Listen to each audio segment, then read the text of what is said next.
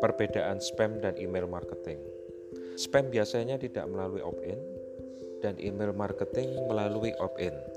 Artinya, prospek memberikan informasinya kepada kita secara sukarela. Spam biasanya dilakukan terus-menerus dan tidak mengenal waktu, menawarkan produk yang tidak relevan. Email marketing biasanya dilakukan dalam satu bulan adalah empat kali dan bahkan hanya dua kali. Email marketing melakukan penawaran yang relevan, misalnya menawarkan suatu diskon, informasi produk baru, white paper atau laporan yang bagus, tulisan yang menarik di blog, kompetisi atau quizzes. Dan email marketing menawarkan unsubscribe. Jadi apabila prospek merasa tidak relevan lagi, bisa keluar dari list database.